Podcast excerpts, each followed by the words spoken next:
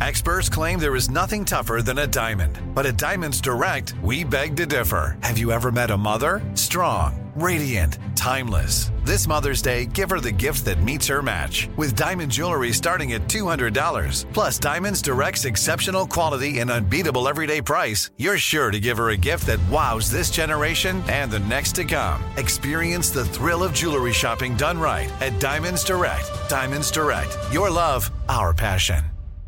Danielle Moody here, host of the Woke AF Daily podcast. We've been with iHeart for a year, and what a year it has been. As we head deeper into 2024 and yet another life changing election cycle, Woke AF Daily is here to keep you sane and woke. Make Woke AF Daily your podcast destination for 2024 election news and analysis. Listen to Woke AF Daily Season 5 on the iHeartRadio app, Apple Podcasts, or wherever you get your podcasts. The Black Effect presents Family Therapy, and I'm your host, Elliott Connie. Jay is the woman in this dynamic who is currently co parenting two young boys with her former partner, David. David, he is a leader. He just don't want to leave me. But how do you lead a woman? How do you lead in a relationship? Like, what's the blueprint? David, you just asked the most important question. Listen to Family Therapy on the Black Effect Podcast Network, iHeartRadio app, Apple Podcasts, or wherever you get your podcasts. Hey guys, this is Paris Hilton. Trapped in Treatment is back, and this season we're taking on WASP, the Worldwide Association of Specialty Programs in Schools. They held us in dog cages, they starved us, they beat us. Was trying to brand us. So we were going to become the McDonald's of kid treatment. Join my host as they unravel the story of the largest and most shocking organization in the history of the troubled teen industry. Listen to season two of Trapped in Treatment on the iHeartRadio app, Apple Podcasts, or wherever you get your podcasts. This is Paris.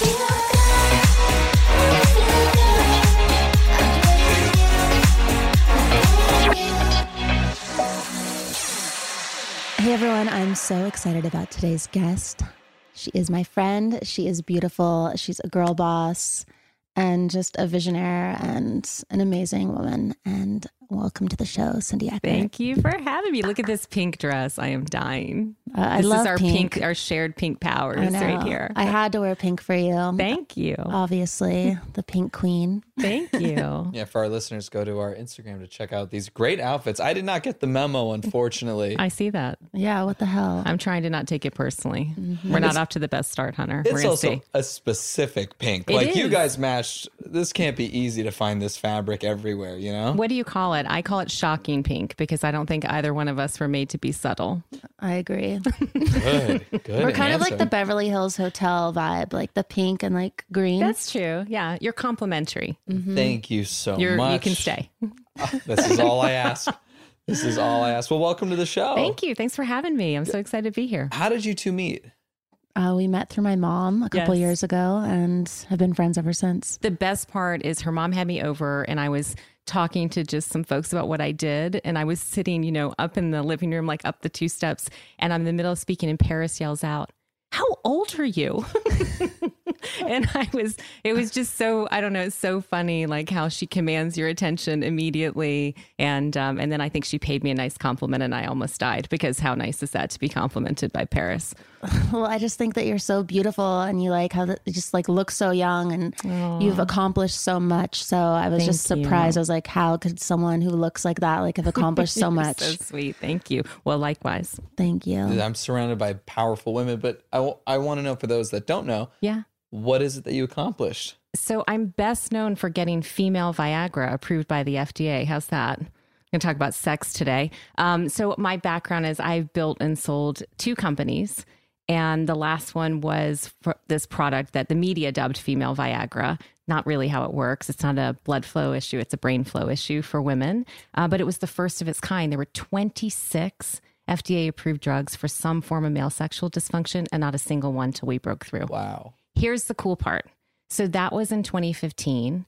There wasn't even this term femtech. Like femtech is, you know, all these unique technologies, products for women that got coined in 2016. And it's going to be a $50 billion category by 2025. Yes. Amazing. Spearheaded by some Isn't pretty awesome? incredible people too. That's Yeah. So what do you mean though? Brain flow versus blood flow. I get the blood flow Yeah. part. Understand it too well. You've ever- Mechanical lift, right? Hydraulic lift. Um, Yeah. You know, for women, their most common issue is lack of libido.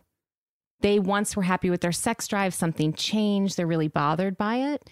And it happens to a huge percentage of women. So a third of women who are surveyed say that they have kind of issues with desire. So, what we learn scientifically is there actually is a brain chemistry phenomenon here. So, if you take a woman who has this issue, it's called the medical term for it is HSDD.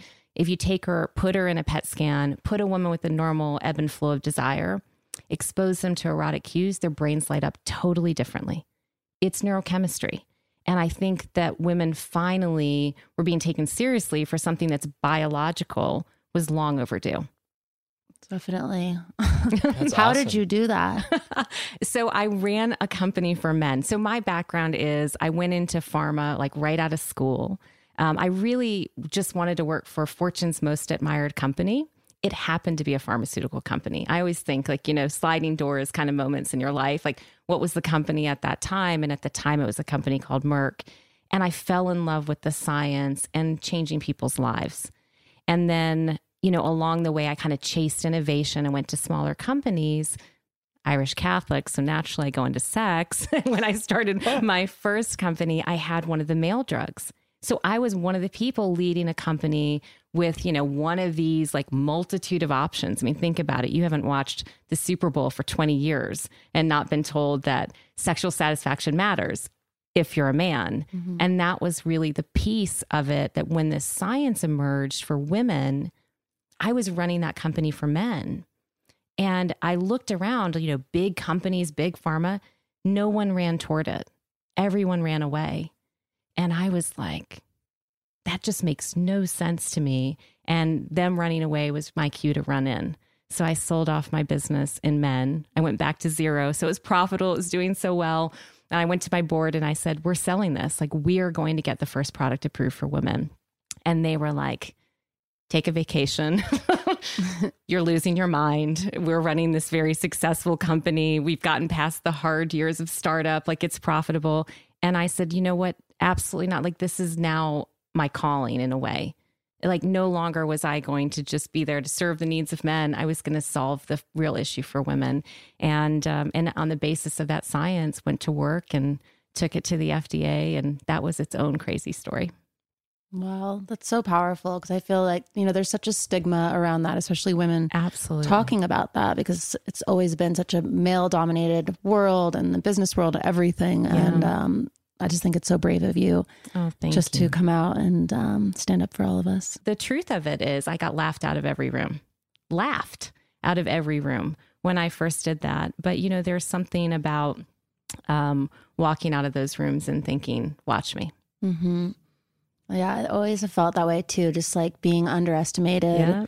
and wearing the pink and just like being so girly. And people just don't take it seriously sometimes For until sure. you make them and be like, Yeah. hello, I know what I'm talking about. I know. I love that. I think that is part of um, you know why we instantly bonded. Is there's you know a, this unbelievable kind of power in underestimation to unapologetic. Mm-hmm. And I'm not going to change who I am. I like pink. I am feminine. I actually believe that that's a power in the boardroom and in the bedroom. And so I was never going to compromise that because everybody wanted me to, you know, wear a black pantsuit and pull my hair back. Did you say a billion dollars earlier? I did a billion cash. Killing a billion it. cash? A billion cash. Is that like so sick. I mean, obviously, when you started and you wanted to work for the most admired fortune company, Yeah. all that stuff, money was definitely something that I think a lot of people care about to a degree. Yeah. But a billion, is that just like beyond your wildest expectations? Or did you expect that when you started? And You know what? Honestly, I set out to change the conversation about women and sex forever. Exactly what Paris said. This should not be shameful. It affects millions of women. We should be able to talk about it. Um, but the but the outcome of the billion dollars was a bit mind blowing, I have to say, and and not because the value is certainly there. Like the market was there for men. The ED market, or you know, all the Viagra, Cialis drugs, is a six billion dollar category now globally.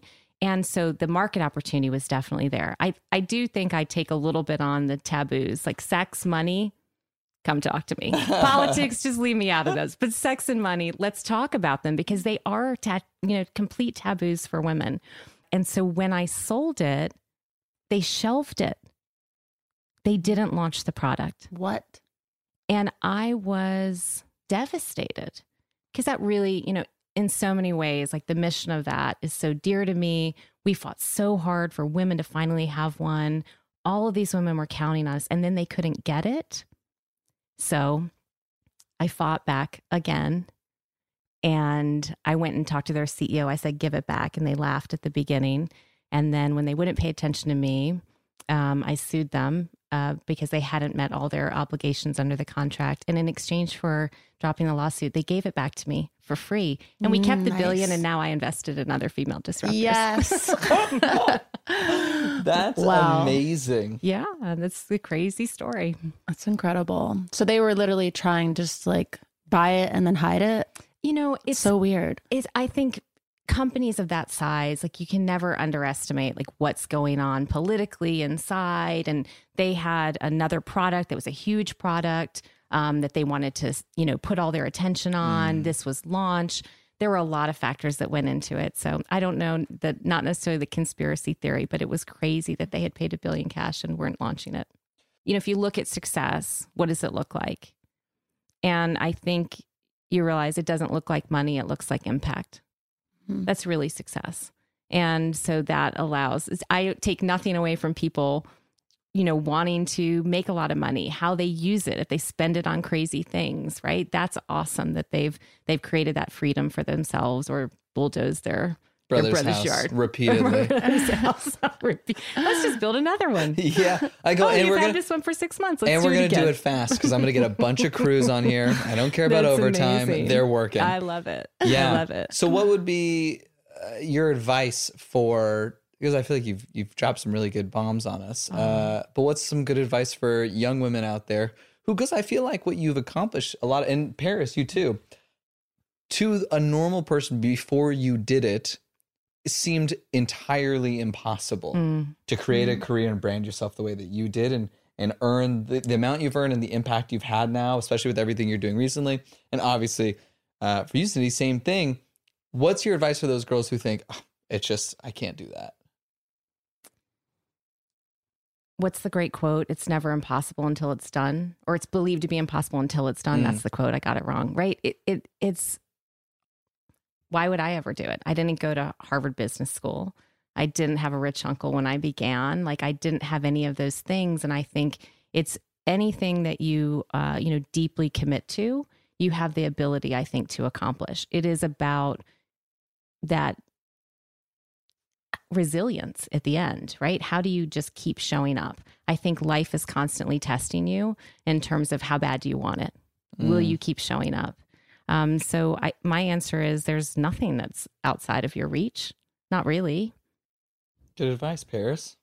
I believe that too. I believe that anything's possible. And if you really work hard enough and you're a good person, I feel like good things will come back in your life. And I think anything is possible, really. Can I out Say do now. I, I I really this is something consistently I think I talk to female founders about especially.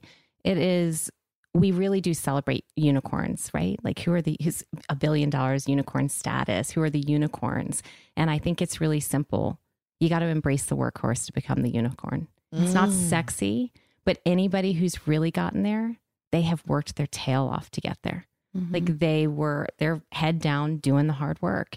And that's a bit of the disconnect. So that better piece of advice, I needed a minute. What is the advice? It is put your head down, do the hard work. The workhorse becomes the unicorn. That's the Mhm. truth. I love that. I love That's that really too. good. Especially for Paris' Inspiring. spirit animal, I- the unicorn. I am a unicorn. So. That's right. Paris is a unicorn. Like if you think about that, who are these people that you know have captivated our hearts and the news feeds, and we we look at and they're they're really sort of unique and special. That unicorn status. She she crushed. She works harder than almost anybody I know. Thank And I think people don't realize that. You know, she's up early, she's on an airplane, she's traveling all over the world. Workhorses are the unicorns. Yes. That's a good answer. I like that. I gotta work way fucking harder now. so bummed. I was hoping you were gonna say it's really just like a right time, right place kind of thing. This sucks. that's well there is you should be investing in certain things that'll get you there maybe that's a good that's another piece of advice like how are you making your money work for you I'm trying to invest in Paris's NFTs, I but those things have know. gone They for go- way they're too going much. too I can't. fast. uh, it's ridiculous. I got. I tell Paris, I go, hey, I got fifty bucks. Just give me one of the NFTs, and she doesn't respond. And so, yeah, that's good advice. Yeah. If you could do something, because I feel like you've obviously picked such a unique lane, but if you could do anything else, Paris, besides what you're doing, what would it be? I would be well, when I was little I wanted to be a veterinarian Oh. or like yeah, a veterinarian. But then I saw that you have to give them shots and do surgery on them and like cut them open and like they die and I was like, no, I'll just work really hard and buy a lot of pets one day. That's a great. I like. I think your your method worked out well. I Yeah. do too those dogs are living well Well, uh, I think a good question for we have a lot of female listeners, and also I think this question is good for other people. But how do you how does a woman negotiate her salary in like today's workplace where it feels tough? And that's a question for you too, Paris. okay here's my answer i think we get obsessed about you know the wage gap and we're thinking about going in with i want like this percent. That's what i want. And what i would ask is that women play the game of variable comp.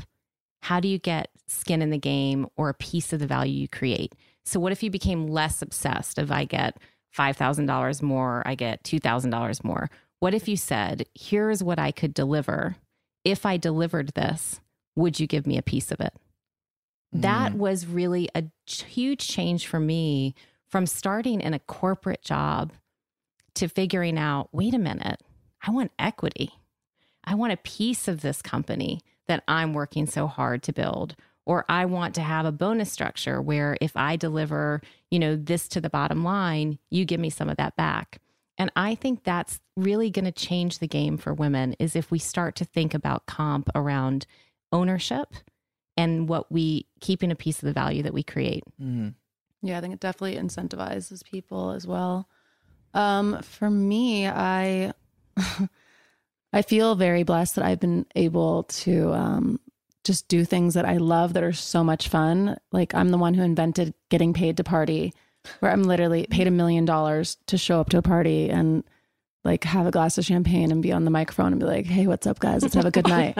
so like my whole like I guess like mind frame around it is it's been very like I feel very blessed. It's been very easy. Um. So yeah, I don't know. Neg- Paris's negotiations for your salaries. They're like, we want to pay you fifty five grand Yes. entry level, and it's a sixty hour week just to start. Like, we really want you to work hard. And Paris is like. Yeah, but what if I get a million and I only show up once? I drink a little bit of champagne at work, and then I go home. This is the negotiator, people. that is absolutely right. Listen to what Paris has to say. I think a combo between the two of you is perfect in terms of inspiring, uh, especially young women, to live their best lives. Because I feel like it's such a good balance between the two of you. Paris has figured out though, like think about in her businesses, right? She has a piece of this value that she's creating. And I think that ownership is the distinction of playing a longer game and what can be transformational wealth. So if mm-hmm. you think about what you make as just a paycheck and how do I increase that paycheck, you're leaving out, you're playing it, you're playing the short game. Right? It's very immediate and I get it. Like we have to do that for bills, for all of those things, but find a way to have some piece of it that's the longer play and that you are potentially going to get, you know, a big outcome, an exit or something like that. I love Yeah. that. That's what I'm focusing on a lot more now because I've had, you know, I have 19 product lines. My 29th fragrance is about to come out. And I feel like I've done uh, so many licensee deals for so long. Yeah. And now within the past couple of years, I've really just been building my own businesses. So I am the one owning the big piece instead of me, you know, working my ass off, traveling around the world, promoting, and then getting a small piece when the company is getting everything. Yes. So I've really changed my business model in that sense so much. That's great. This is Paris.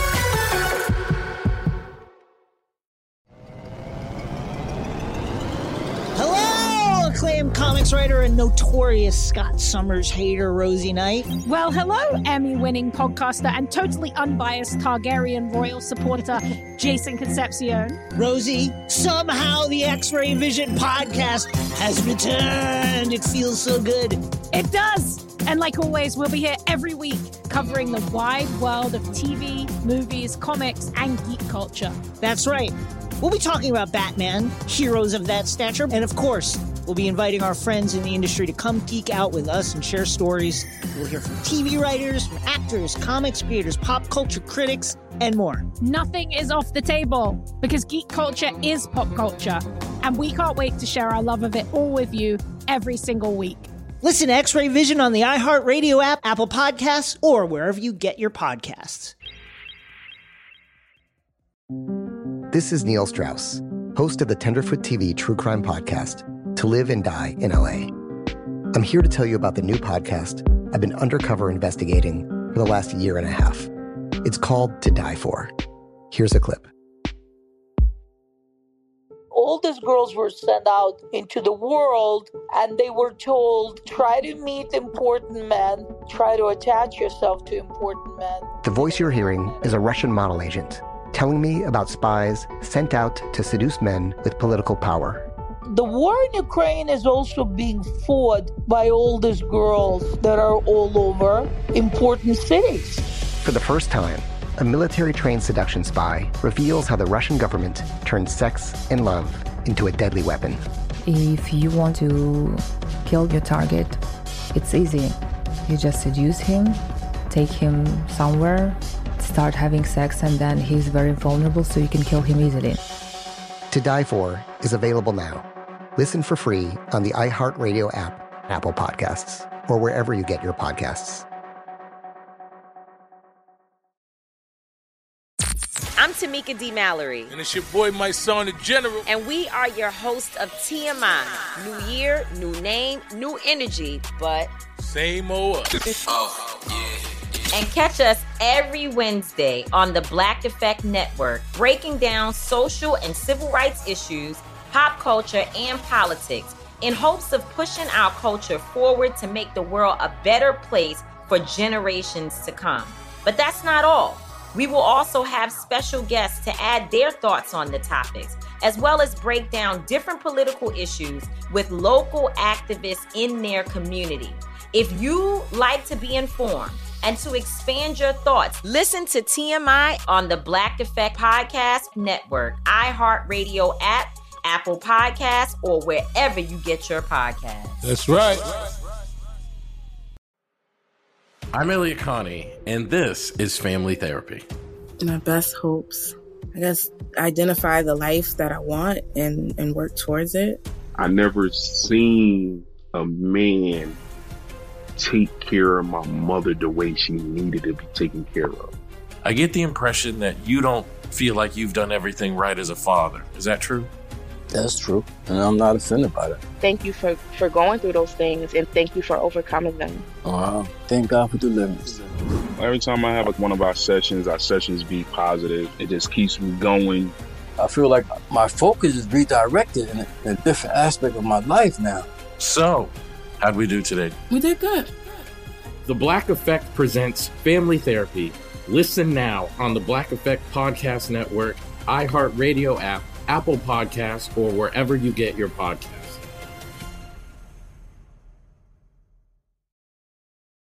This is seven sliving questions. You ready for sliving I'm ready. questions? Let's do it. Okay. When you were little, what did you want to be when you grew up? CEO. I mean, I have two big brothers, and they will tell you that every game like I invented, I was the CEO of. And literally, my first hustle is my brothers would pay me to bring them things from the refrigerator like to the couch because they wanted to not get up while they were watching their shows and I'm like, I'll get it for you, but you're paying me for it. so little entrepreneur since the Right. beginning. Yeah, that's probably true. That's cute. what is the worst date that you've ever been on and why? God. Okay.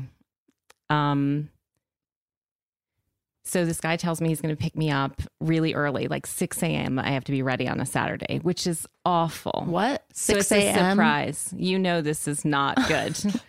on a Saturday, like no, 6 a.m. and wear comfortable clothing. That is a horrific setup because now I can't wear cute shoes. Now I'm mad. And he picks me up, drives me like to the middle of nowhere. And he's taken me to a tiger rescue. And at the tiger rescue, we had a private tour. Now, this is like a legit good tiger rescue. Okay. He takes me to this, not Tiger King or wherever that. I Yeah, I can't about remember. Yeah, say. not that. Um, we go there. We're on a private feeding tour, and I get to like feed the cats. Now, mind you, it's you're not really touching them. You're like a little bit away. But the first thing they hand me is a frozen rat. And I'm like having to be cool, right? Like I'm not phased. I'm like picking up this rat, like putting it in a chute. Now, this date, I am going to marry him. so this is just, and that was our first date. So, you know, you never know. So any be guys listening out there, that's the perfect date idea. The worst date that turned into ultimately my fiance. Wow. Loves it. That's great. It turned out great. Yeah, I've never heard of a worse date turning into that, but I like it. First kiss, you have one minute to tell us everything. Oh, um, seventh grade dance. And, you know, it's like that perfect, like they dimmed the lights in the gym and we're like that slow dancing when like this. And I mean, I don't know what was playing at the time. And um, and so finally, like he's gonna go in to kiss me. And my big brother was picking me up. And all of a sudden I can hear like doors swing open to the gym. Oh and my brother, dressed as Santa Claus for no reason, because it's not December, coming in to embarrass his younger sister. And he's like, Why are these lights so dim? And they turn up the lights, and it was like the saddest little quick peck. Okay, that's all good. First celebrity crush and current celebrity crush. Oh, um, my current celebrity crush has to be Warren Buffett. what? That plays. I get it. I mean, come on. Not like, but like crush for just, I'd love, like, if there's one person you could get in the room and like sit down with, I'd love to sit down with Warren Buffett. Hunter has been disappointed in me for the record for this No, whole interview. I get it. It's that haircut, you know? I mean, come on. He's It my is. type of guy. Omaha, he lives in the same house. Like he, I don't know, bought way back when. I Um, won't date a guy over 4'11, so Warren Buffett's perfect for me. That's amazing. Okay, so first crush. I want to tell you guys about my best celebrity sighting. Yes. Can I do that? Yeah. My first crush, I, I think, probably was Jason Bateman on Silver Spoon. Probably. He's He's a good one. Right? Um, yeah, I like. I'm good at picking them. Like they have. He is. He has a good long game. I think. Yeah, Jason Bateman. Warren Buffett doesn't have a long game ahead of him. He's uh That's a different strategy. I love that. Okay, next. Your top three bucket list items. Ooh. Top three bucket list items. Make a billion worth of wealth for women. Meet Warren Buffett. And have Paris plan my wedding. Loves it. Great. Yes. Are you gonna wear a pink wedding dress? Ooh, I don't know. You have to. You'll be my consultant. Okay. We'll see. I love it. Yay. Okay. Both uh fiancés getting ready for the big days. hmm I love it.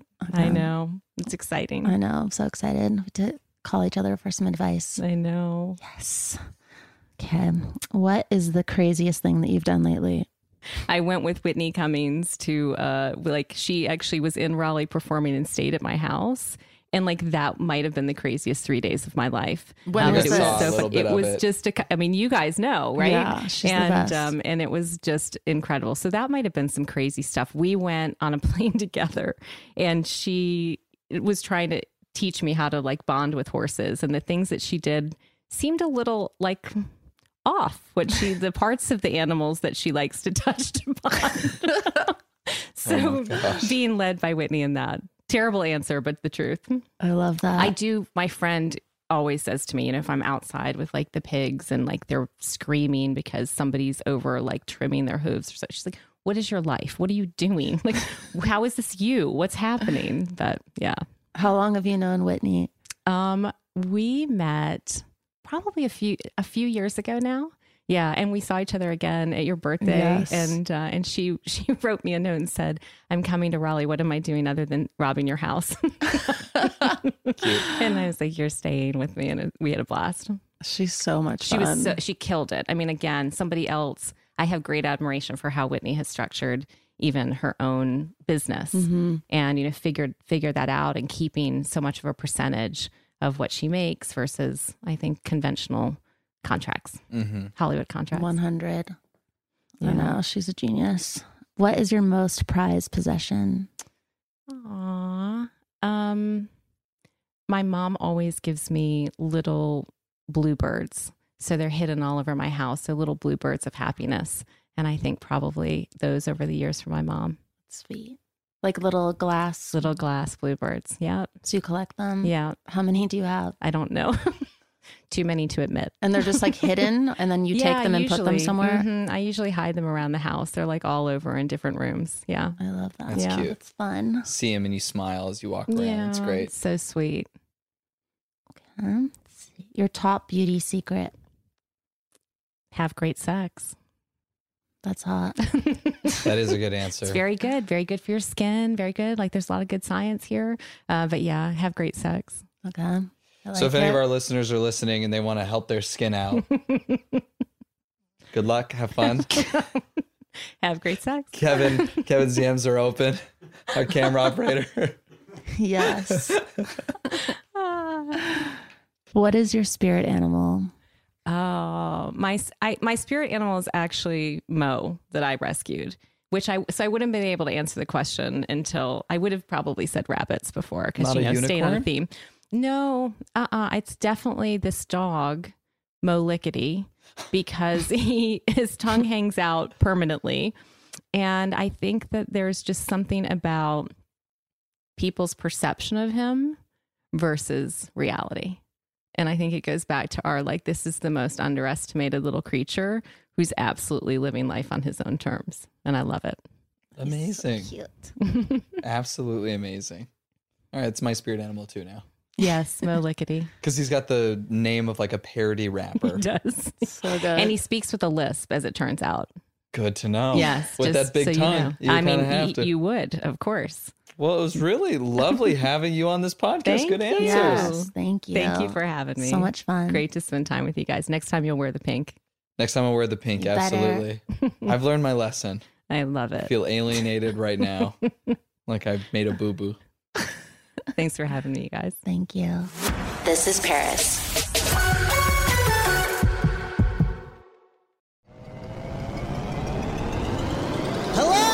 Acclaimed comics writer and notorious Scott Summers hater, Rosie Knight. Well, hello, Emmy winning podcaster and totally unbiased Targaryen royal supporter, Jason Concepcion. Rosie, somehow the X Ray Vision podcast has returned. It feels so good. It does. And like always, we'll be here every week covering the wide world of TV, movies, comics, and geek culture. That's right. We'll be talking about Batman, heroes of that stature, and of course, we'll be inviting our friends in the industry to come geek out with us and share stories. We'll hear from TV writers, from actors, comics creators, pop culture critics, and more. Nothing is off the table because geek culture is pop culture. And we can't wait to share our love of it all with you every single week. Listen to X Ray Vision on the iHeartRadio app, Apple Podcasts, or wherever you get your podcasts. This is Neil Strauss, host of the Tenderfoot TV True Crime Podcast, To Live and Die in LA. I'm here to tell you about the new podcast I've been undercover investigating for the last year and a half. It's called To Die For. Here's a clip. all these girls were sent out into the world and they were told try to meet important men try to attach yourself to important men The voice you're hearing is a Russian model agent telling me about spies sent out to seduce men with political power. The war in ukraine is also being fought by all these girls that are all over important cities For the first time, a military trained seduction spy reveals how the Russian government turns sex and love into a deadly weapon. If you want to kill your target, it's easy. You just seduce him, take him somewhere, start having sex, and then he's very vulnerable, so you can kill him easily. To Die For is available now. Listen for free on the iHeartRadio app, Apple Podcasts, or wherever you get your podcasts. Hey guys, this is Paris Hilton. Trapped in Treatment is back, and this season we're taking on WASP. They held us in dog cages. They starved us. They beat us. They burned us and subject us to really horrible, uh, cruel, and unusual punishment.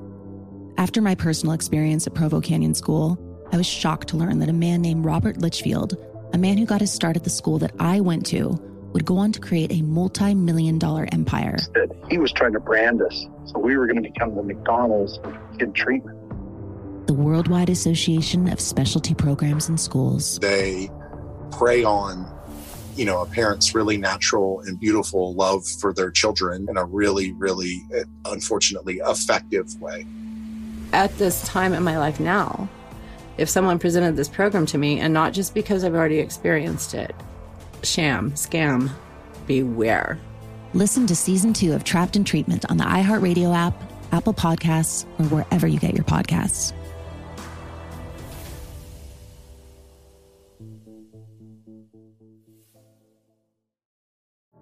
I used to have so many men.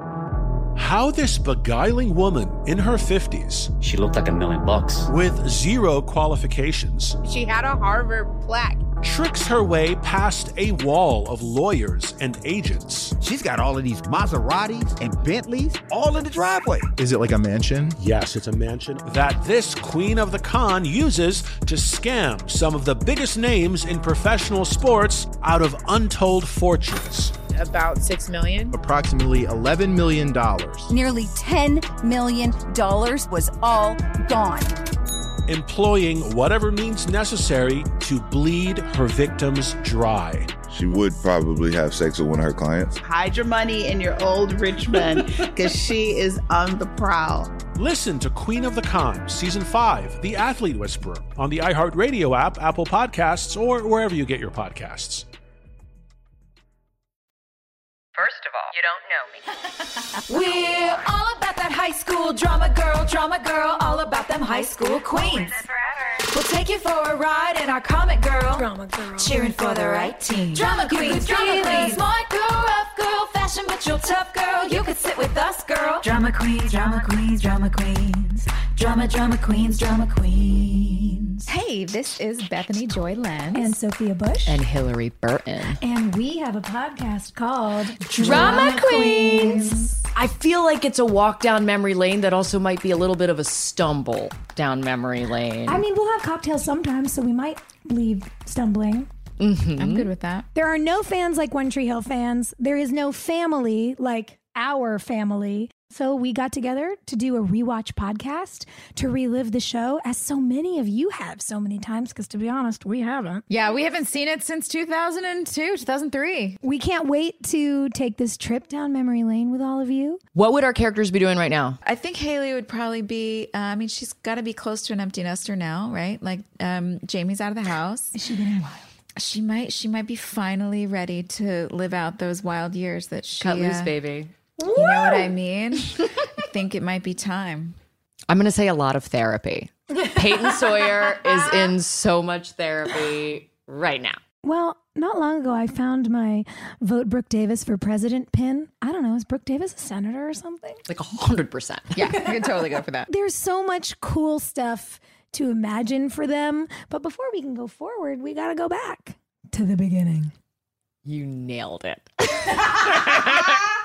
Make sure you all listen to Drama Queens on the iHeartRadio app, on Apple Podcasts, or wherever you get your podcasts. Hey, thanks for listening. Don't forget to leave us a review. You can also follow us on Instagram at Drama Queens OTH. Or email us at dramaqueens at iheartradio.com. See you next time. We're school drama girl, drama girl, all about them high school queens. We'll take you for a ride in our comic girl. Drama girl. Cheering for the right team. Drama queens, drama queens. Smart girl, girl, fashion but you're tough girl. You could sit with us, girl. Drama queens, drama queens, drama queens. Drama, drama queens, drama queens. Well, now that Paris has gotten a chance to interview me, I think it's about time I get to interview Paris Hilton, the boss that I know who's created an over $4 billion empire. I want to ask her tough questions about money and even how did Paris Hilton ever first make money? This is dominated. Let's jump right in. So, can I share when we first met? Yes. Okay. Everybody has an impression of Paris Hilton. Isn't that true? And she mm-hmm. walks into a room and you have a preconceived notion. And what I loved so much about Paris in the first few minutes is how she absolutely defied so much of what you believe you know about Paris, right? She is so incredibly on point from a business perspective. Her questions are incredible as we were talking. And I think we immediately found chemistry in two women who not only love pink, mm-hmm. but love, I think, challenging the status quo and really owning our own destiny. I couldn't think of anybody who has dominated more than Paris Hilton to start this series. Oh, thank you. what can you here. remember about the first time we met? I just remember everyone in the room just being like mesmerized by you and just so intrigued and interested. And even before I met you, before you came over, my mom was just like raving about you. like, you need to meet her. She's so smart. She's incredible. And like just talking like this pink pill. and it's something that, you know, we've, my mom and I have never even discussed sex or anything like that before. And you just came in and we're talking about it all. And it was just like crazy to like be in the same room with my mom talking about things like that I've never even spoke about with her in my life. So it was pretty cool. When we were around the table, it became almost like a confessional in the mm-hmm. best way. And I think women were opening up and talking about something that we all deal with, but none of us talk about. And I loved that moment. And I think Paris was in many ways leading by like being unapologetic in talking about it. So I, I was immediately struck by you. Talk about a time when you felt very underestimated or how you've used underestimation as like a secret weapon. Oh my God, I've been underestimated uh, too many times to count. But um, yeah, I think, you know, just from the simple life character that I developed, I was underestimated from the moment I, you know, hit the news waves when I started my career. Yeah. And it was something I got stuck into because it was how the whole world knew who I was. So, Yes. um, yeah, it was something I didn't recently like for people are finally understanding who I am now. Like back then, for so many years, people have just, like I said, underestimated me, thought, oh, she's like the ditzy blonde Barbie. Yeah. She comes from a wealthy family. She's spoiled. She's this. And people have never really, and I think also being a woman, they, they like to underestimate you. They they don't want to give you the credit for the work that you do. And Mhm. you know, people have I don't know, just in so many ways, it's been really hard sometimes just to have to live in that kind of with people thinking that of me when I knew the truth all along. Yeah. I, you know, I, I obviously I've seen so many tapes of you through all of the years, and I've seen you put into really uncomfortable situations in that where they absolutely were underestimating who I know you to be.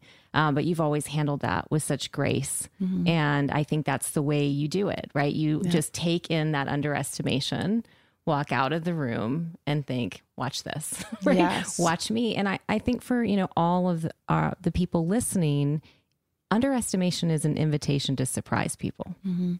And if you start to see it that way, if you lose that the shackles of kind of self-doubt or imposter syndrome that we so often talk about and you actually think this is kind of fun, right? I'm just going to gamify this. Yeah. Um it's really it can be quite powerful. Yeah, I think it definitely can fuel you to even want to do better because you Yeah. just want to prove them even more wrong than they ever thought possible. so how did you transition from exactly what you said, the simple life into really a empire builder in your businesses? Like how did you make that transition?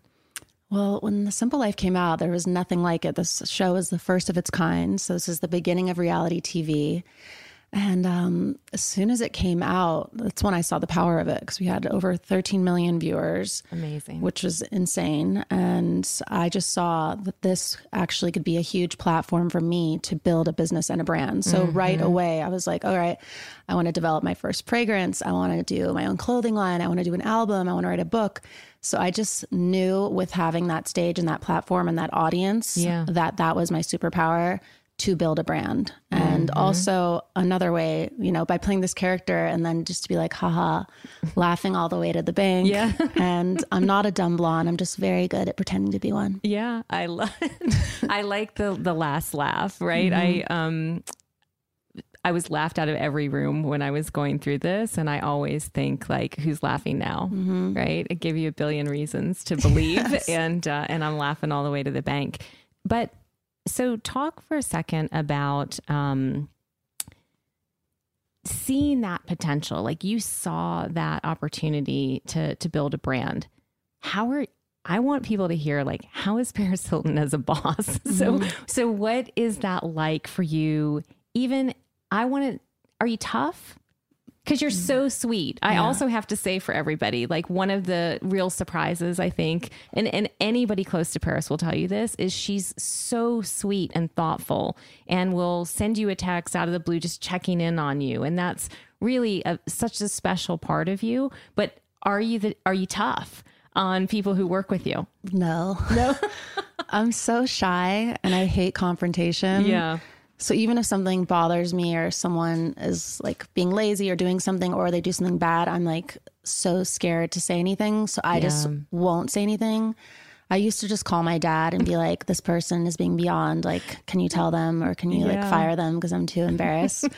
um, I don't do that anymore. But um, yeah, I'm just very bad with being like a bossy boss. It changed over time, maybe. Yeah. yeah, I'm I'm not like mean and bossy, but I just will get the point across. And I think it's good to applaud people who work with you and celebrate them and make them feel really good when they do something good. For sure. It incentivizes them to want to do better and Yeah. and really treating everyone like family where we're just so close Mm-hmm. where people I only have people in my life that want to lift me up and want to support me and are passionate about what they do. Yeah. So I think it makes it just an amazing work environment where people feel so happy and so good and excited to come to work. And I it's so fun. It is fun. I think it's a strength of women really to build, for lack of a word, community, right? Mm-hmm. Even among the people who work with them. And I'm so grateful for all of my team. And it's a big piece of how do I recognize them and uh, and and have this very familial, awesome kind of culture mm-hmm. where you have all the right incentives, I think, to do well. So if it's hard for confrontation, how do you find the best people? Like, are there ways that you find the best people to work for you? Do you um, do you hire pit bulls like around you? Do you think? Yeah, there's people in my life that can be the bad guy. and Yeah. I can be the good one. Yeah. And Carter's really helped me. Like he's so brilliant and such an amazing partner. Yeah. And we, since we've been together, I've done like a whole overall of my whole team. Mm-hmm. So everybody is new, and we have some of the most brilliant, talented, creative, like. It's just amazing, like what we've done even since the pandemic. I've started so many different businesses, and Mm-hmm. before it was all about traveling and DJing and doing personal appearances. And you know, since the world has shifted, I really just had to change my business model. And Yeah. um, I've never had so many like successful businesses going on at once. So it's just so exciting, and I just I I don't know, I just it's so much to do. I'm so busy, but I love it. I love I'm it. so excited for you. That's awesome that that's all going on. So I have a favorite interview question for all people. So to the point of like picking the people to surround you, Mm-hmm. my favorite question I ask people is, "What is the first way you made money? What is the first way Paris Hilton made money?" My first thing, um, well, before I had like a real job, um, I my sister and I like lived in Malibu every summer in the colony, and we would set up like a lemonade stand, and then I would start going into my house and like taking like my mom's things and then selling them as well. So I was I'm like, sure such, she was thrilled. Oh my god, what did you sell of hers? just like random like antiques and things. She- oh no. I actually, actually, before I even had lemonade stand, when I was like eight, I would set up like a store in front of my bedroom with like a table, and I would just like sell things like to my sister. If like her godfather gave her a hundred dollars, I'd be like, I have this teddy bear. It's a hundred dollars only. and Nikki be like, okay, and like give me the hundred. That's incredible. Yeah. Oh my God. Did your mom find out or did she never miss these items? I have to know what happened with uh, that. I think this is the first time she's hearing about it. Sorry, mom. Sorry, Kathy. that heard first here. That's I knew you would be like an original hustler. Mm-hmm. I do. I love that question when I interview people because so many people answer it as their first job. And I think when they sit and think about it, it's the people who are like, but wait a minute, when I was little, Yeah. I sold my mom's antiques. and then I'm like, ooh, I want to hire them because the motor turned on really early. So you talked about your mom, and certainly, you know, people have gotten to see a view into your relationship. But what other strong women are influences in your life? I actually I've read a little bit about your grandmothers, Mhm. but I'd love to hear more about that. Um, definitely for influences in my life, my mom and my grandma. I think it all started with my grandmother because she was such a force and so strong. And just when she'd walk into a room, she just like took it over and Yeah. was just such a huge force in my life for so long. And I used to live with her actually in Palm Springs for a year. So she was just like my best friend, just so much fun, like make me laugh and give me the best advice. And yeah, she's definitely had a huge effect on our whole family. I miss her so much. Did I see in video that she would always tell you you could be anything? Yes. I think Since I that's so important. Like that's such an important narrative for girls, even at an early age, of you can do whatever you want to do. And I think being surrounded by that gave you that sort of freedom to choose. Yeah, Yeah. definitely. Since I was a little baby, she always was saying that to me and just making me feel like I could accomplish anything in life. Aw. My, you know, my dad has a, um, I, te- I have nieces and nephews, and from when they were really little, he would always be telling them, like, you can do whatever you want to do. You can do whatever you want to do. And he would make them answer them back. Everybody's going to think this is so strange. And they would say, because I'm an Eckert. And Yeah. because of that, like they could do anything. But it's like, how do we give people that power early on to know that they can dominate? So, what has it been like in, you know, really a male kind of dominated space when you've walked into these rooms? Do you find it harder, I guess, to work with men than women? I'm just curious about that. I think I've been doing this for so long, and I used to be like one of the only women there was. Yeah.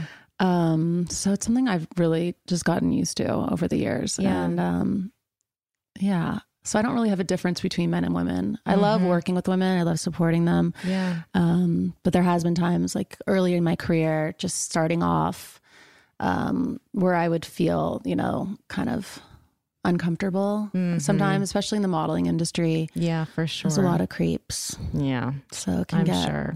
scary, which you would never experience with a woman. But I don't know, just being alone in a room, sometimes only with one man, is kind of would be scary as a young girl. Yeah. I think there's a way that you almost have to perfect your sense of humor to like I don't know, diffuse those rooms Mhm. and get out of them, right? Yeah. Is how do you how do you get out of those and not be be put in those situations? I get asked that question a lot by women at conferences and stuff. Like, what do I do if, you know, we go to dinner but he thinks that it's a date? And I'm like, you say, don't be that guy who thinks this is a date. Like you're not that guy. You should or you don't even say that to him. You say, Oh, this last guy that took me Yeah. thought this was a date. Can you believe it? And you like immediately have like laid the table for this is not happening. Don't even think about it. Make him feel yeah, I can imagine that was yeah beyond. That's exactly right. So um so talk a little bit about um beyond your grandmother's influence on you, which I think is maybe a lesser told story. So many people talk about your grandfather, of course, and your Mhm. mom. What other women do you look to? Mentorship is a huge thing, I think, for me and how we find our network or our circle of friends. Who are some of the women that you have in your circle? Uh, my sister, she's just brilliant. She's strong. She's my best friend. I look up to her so much. Even though she's my little sister, I've always looked up to her as a big sister. She's come? been just the more mature one, Yeah. like bossy, just Uh, yeah? like more. I don't know. Do you like ever call her to call any of your employees? I think that would be a terrifying call to come from Nikki. They would be terrified. I haven't asked them yet because I would feel too bad for them. That's great. I love it. But I love her But so it's an much. option for the future. Yeah, it's a good idea. That's good. Anybody else that you look up to as mentors? Well, I think that you are amazing. I really look up to you. I'm inspired by you, how you. what you've done with your career, and now that you're just really supporting other women in their businesses and making people's dreams come true. And I just think it's really incredible. And I commend you for what Oh, you've done. Thank you. for all of us. Thank you. Mhm. I I love that piece. There's nothing better than helping somebody else get there. Yeah. Right. It really is so rewarding. And uh, Paris is really truly puts sort of women on top, I think, in a way Mhm. that I love to. Let's talk about Nikki for just a second, because now Yeah. you've said that. What is the difference between the two of you? Like, what was the balance between the two of you growing up? Well, just growing up, we were always very different. Like I was such a tomboy. Like I didn't care about fashion. That's like so all I cared about was like going fishing and like being outdoors. And Yeah. Nikki was always like getting dressed up and Hmm. really into fashion and she seemed like a little bit more shy and I was more outgoing. And then when we became teenagers, she became like this gatekeeper where she would see guys or girls like trying to be my friend or hang out and Yeah. she would be like, "No, that person's like bad. They're hungry tiger." I love that. she would just like always tell me the truth. Yeah. And no one, I don't know, I didn't really have, I had so many yes people in my life, my whole life. And Yeah. she's always been the one who would be like, no, and just tell me how it is. Would you say you've been lonely? Yeah. There's been times like before I was engaged, Yeah. just traveling for 250 days out of the year and always being alone in these foreign countries all the time with like Yeah. n- having nobody there with me. It's been really hard. Yeah. I think about that being such a big piece of uh, so many women I know who really have dominated. They there is a loneliness. There's a loneliness in entrepreneurship. There's a loneliness that you're doing. There's a loneliness when you're the first in mm-hmm. doing things. And I think it's something that is t- it's why I asked you about mentors. I really love to even when I decide to invest in women, I'm trying to figure out like do they have a network? Because this is going to be really lonely. I don't know if you even know this about me. My mm-hmm. childhood I was in the Fiji Islands. Really? So I very I started in Like Rochester. living there? lived there In Fiji. Yes, I love So Fiji. my dad came home. I was from Rochester, New York, like you know, upstate New York, almost Canada, freezing all the time. And my dad came home and he said, "Want to go to Fiji?" And I said, "What's Fiji?" and I went and spun the globe, and I was like, "That's the other side of the world. I want to go to Fiji." He goes, "Great, because we're moving there in two weeks." And I really had this, and then I moved every single year from the fourth grade through my senior year of high school. Mm-hmm. And so I was always like the new kid, totally uncool. And I tease that it's a bit of alone on the island. And I think that's also one of our bonds. Like I think about your time at boarding school and feeling very isolated with the entire world already presupposing what you're going to do. So, how do you break out from that? Like, how do you break out from that? Everybody assuming or telling you exactly what you're going to do, all of that pressure. Um, I think just I feel like everyone's always had these misconceptions about me my whole life. Yeah. And um I've just learned just to not pay attention to that and just Mhm. know who I am deep inside and, Mhm. and especially just getting into the public eye at such a young age, being a teenager. Yeah. It was really difficult. It's hard enough Yeah. without being in the public eye. I can't even imagine it. It was a nightmare sometimes, just having to wake up every morning and page six or like a tabloid is writing some crazy story. And then my mom's like, what the hell? Oh no. So it was just very hard for, you know, most of my life just to go through that. But I've just learned over the years that people are going to think what they want. Yeah. And what matters is what I think of myself Mhm. and what my family and my friends and people who I love know is there about me. advice you have for other women on that? Like, is there a, is there something you tell yourself? Honest to God, I think of like even Ashley Graham with her mantras, and like, is there something you tell yourself before you walk into a room? Just like you're a boss. Don't be Mhm. shy. Yeah. And just be you and you're awesome. I think it's a good reminder. I'm so happy to see how happy you are in life right now, you. too. You're in such a happy place personally, and uh, I love watching it for you. So, what was a story early on? So, it's interesting to me, and I know you've said this before that you were a tomboy. What's a story like your grandmother would tell me about you when you were very little that would tell us like you were going to accomplish all of this? Hmm. Ever since I was little, my grandmother would always say to me, like, you're gonna, you're Marilyn Monroe, you're Princess Diana, you're Grace Kelly. She would just always say these things to me. And then um, one time she went to this psychic, and the psychic told her your granddaughter is going to be one of the most famous and most photographed women in the world one day. Wow. So that's something that she predicted, like when I was like maybe five years old. Yeah. Um, and it came true. That's really incredible. You said that you're not a tough boss, but have you ever had a tough boss? No, I've always been my own boss. Yeah. okay, so for people watching you from afar, everything you touch turns pink, right? Yeah. It turns to gold. So, what is, it's why I asked you what your first job was because I knew you were a hustler. where does that come, like that work ethic, where does it come from? Just from the way that I was raised.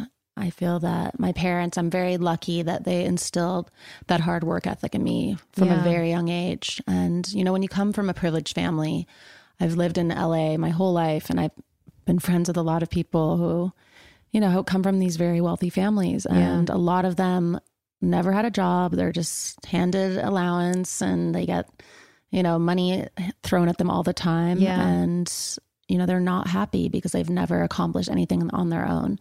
And my parents, ever since we were teenagers, have really instilled in us to want to do something with our lives and want to make something of ourselves and be proud of that and didn't spoil us. And I think that's something that's really important to do because you can spoil them, you know, you're able to sure. financially, but you will destroy your children if you do that. Yeah. You love it more if you earn it, don't you? Yeah, way more. so much more if you earn it. Yeah, I think that's a that's a huge piece. I do see your work ethic and I have such admiration and we were talking about the workhorses are the only ones who become the unicorns. And I think that's so true.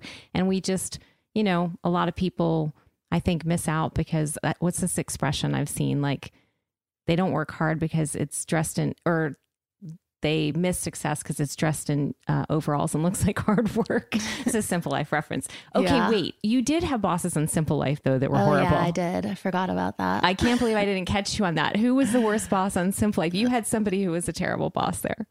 the guy at the dairy farm it was so mean like he just kept like yelling at us and we had to like get the milk and the cows it was just so gross and we like were so just tired because we'd been there since like six in the morning Yeah. like milking all the cows herding the cows like doing uh, i think it was our first job out of the entire series so it was just like a kind of culture shock to us. and then we ended up like running away and then just going into his jacuzzi and like laying out in bikinis. And then he was like, You're fired. How many jobs have you gotten fired from? Um, on, none in real life, but in the simple life, every single one we did. Yeah. Every single job. And I've, now that, yeah, you're right. I've done a lot of crazy jobs. I've worked at I know. I need to hear more of these jobs. Okay, go through some of those jobs. that I worked at um, this place called Caliente in Florida, which is a nudist colony, as like housekeepers. and we were, what else did we How do? was that? it's true that the people who go to a nudist colony are not the people who should go to the nudist colony. yeah, right? it's everyone you don't want to see naked, naked. That's incredible. It was so weird, just like walking around, like being like in the couch, and like someone sits down, and like Oh. ew. But they like had to sit a towel down before they would oh, do Oh, it. at least. And then we went to the nightclub that night because we were bored, and people were dancing naked on the dance floor. It was like so weird. It was definitely an experience. I'm so happy I did that show. Those are good. I know. That's great. Those were good experiences. okay, now that we're naked, can we talk about sex for just a second? You knew if the conversation's me, we're going to get to sex somewhere. So I think this is really more in the context of taboo. Like you're a sex symbol, really. Yeah. Like you're a sex symbol. Um, I'm not sure if Justin had a poster of you, my fiance, but I'm pretty sure he did. so, um, and it's funny like that we we can talk about sex that way, but we can't actually like have a real conversation about sex. What what is it? Do you think that holds like creates all these taboos? Sex, money, you pick whichever one it is. Like, what is it that's holding the conversation back for women? It's just, I think it's just been like that forever. Like even the way I was raised, my mom was so shy. She wouldn't even talk about it with Yeah. me. Yeah. It was nothing. We still don't talk about it. I think the only time we were talking about it was in front of you when you came over. But um, yeah, I think that's just something that's instilled in women, Yeah. you know, all over, unless, you know, they are someone who just will come out and do it. But it's something that's very hard to do. Yeah. Like even now, I get so shy, like Yeah. even hearing the word. Paris did freak for a second when I said that. Everybody, I don't know if you caught that on the camera. She's like, "Oh no, Cindy, don't do this." Um, but I, but look, I think it's like speaking up for yourself, And you're doing that right now in spades. Like, I couldn't be prouder, honestly, to watch your activism, your advocacy. Can you talk just a little bit about that? Like, what what is it that what would you tell other people they need to do to really advocate for themselves? Um, well, for me, I, you know, I've never been so proud in my life. Yeah. Just after I did my documentary, you know, I had no idea how the world was going to react Oh. when I was discussing things I never talked about. Just Yeah. all the abuse I went through as a teenager at all these schools, and it's still happening today. And um, just to know now, because I've used my voice, Yeah. I've really turned my pain into a purpose. And I just passed my first law in Utah last It's month. Awesome. So that's, yeah, it's so exciting. And now we're taking it to a federal level. So it'll be illegal in all 50 states. And it's just, it makes me so proud. I know that me as like a 16 year old girl stuck Yeah. in there would be so proud of the woman I am today to Yeah. be sticking up for what's right. And this is going to affect, you know, generations of children from, you know, before who had went through it, Yeah. ones who are in there now and in the future. So the fact that I could have made such an impact in that way is, I feel like I've done a lot of things in my life that I'm proud of, but Yeah. this by far is the thing I'm most proud of. I was going to ask you that question. I figured that was the answer, which is Yeah. awesome. I'm so proud of you for that too. I think, um, you know, I I watch you and have so many sort of flashbacks of me standing at the FDA and like fighting the establishment, if you will, for for change, for good. And um, and I think it's just admirable what you're doing there. And I I do believe for everybody. Let's be honest. Nobody would have thought that Paris Hilton would change the game this no way. way. No one would have thought that, right? A lot of people say that to me. There's like, there's one word I would not think of you before, and it was like activist. Yes, that's right. But I think that's proof to everybody that they have that within, even from you know the most unexpected places. I think if we speak out for ourselves, we're actually speaking out for each other on Mhm. things that just don't make sense. Um, so I, I love watching this frontier for you, Thank and everything that you're working on now. Me too. Excited. So, what does the word dominated mean to you? Dominated to me means being a boss and really just stepping up for what's right and just not letting anyone or your past define you and just being yourself and being strong. Why is it hard to be yourself in this world? I think because the world wants you to be someone else sometimes, and people feel like they need to conform to that. And when you think about it, you don't have to. It doesn't matter what other people say or what people do. Everyone is their own person, and they should be who they want to be. Take that from the woman who absolutely everybody believes should be a certain thing because of your last name, because of how we watched you grow up from a very early age. And you have absolutely defied, I think, what people would have expected and done it on your own terms. And in that way, you truly have dominated. Thank It's you. It's a great example. You too. Thank you, Paris, for being my first. How how cool is this that I kicked it off with Paris Hilton? Like that is incredible. so the bar is really high, but you and I are going to compare notes. There are going to be incredible women that we talk to who have crushed it, many of whom we both call friends. And I just want to make sure that all the women out there that I think both you and I want to see be incredibly successful dominate in their own life. I love it. It was an honor to do your show. So thank you so much. Thank you for being here. Thanks for listening to This is Paris. We love hearing from you. So leave us a review. Send an email to paris at iheartradio.com. Leave a voicemail at 833-87-PARIS and follow us at This is Paris Podcast. Bye, babes. Follow Paris at Paris Hilton and follow Hunter March, host of E's Nightly Pop at Hunter March. I'm Diosa. And I'm Mala. We are the creators of Locatora Radio, a radiophonic novela, which is a fancy way of saying a, A podcast.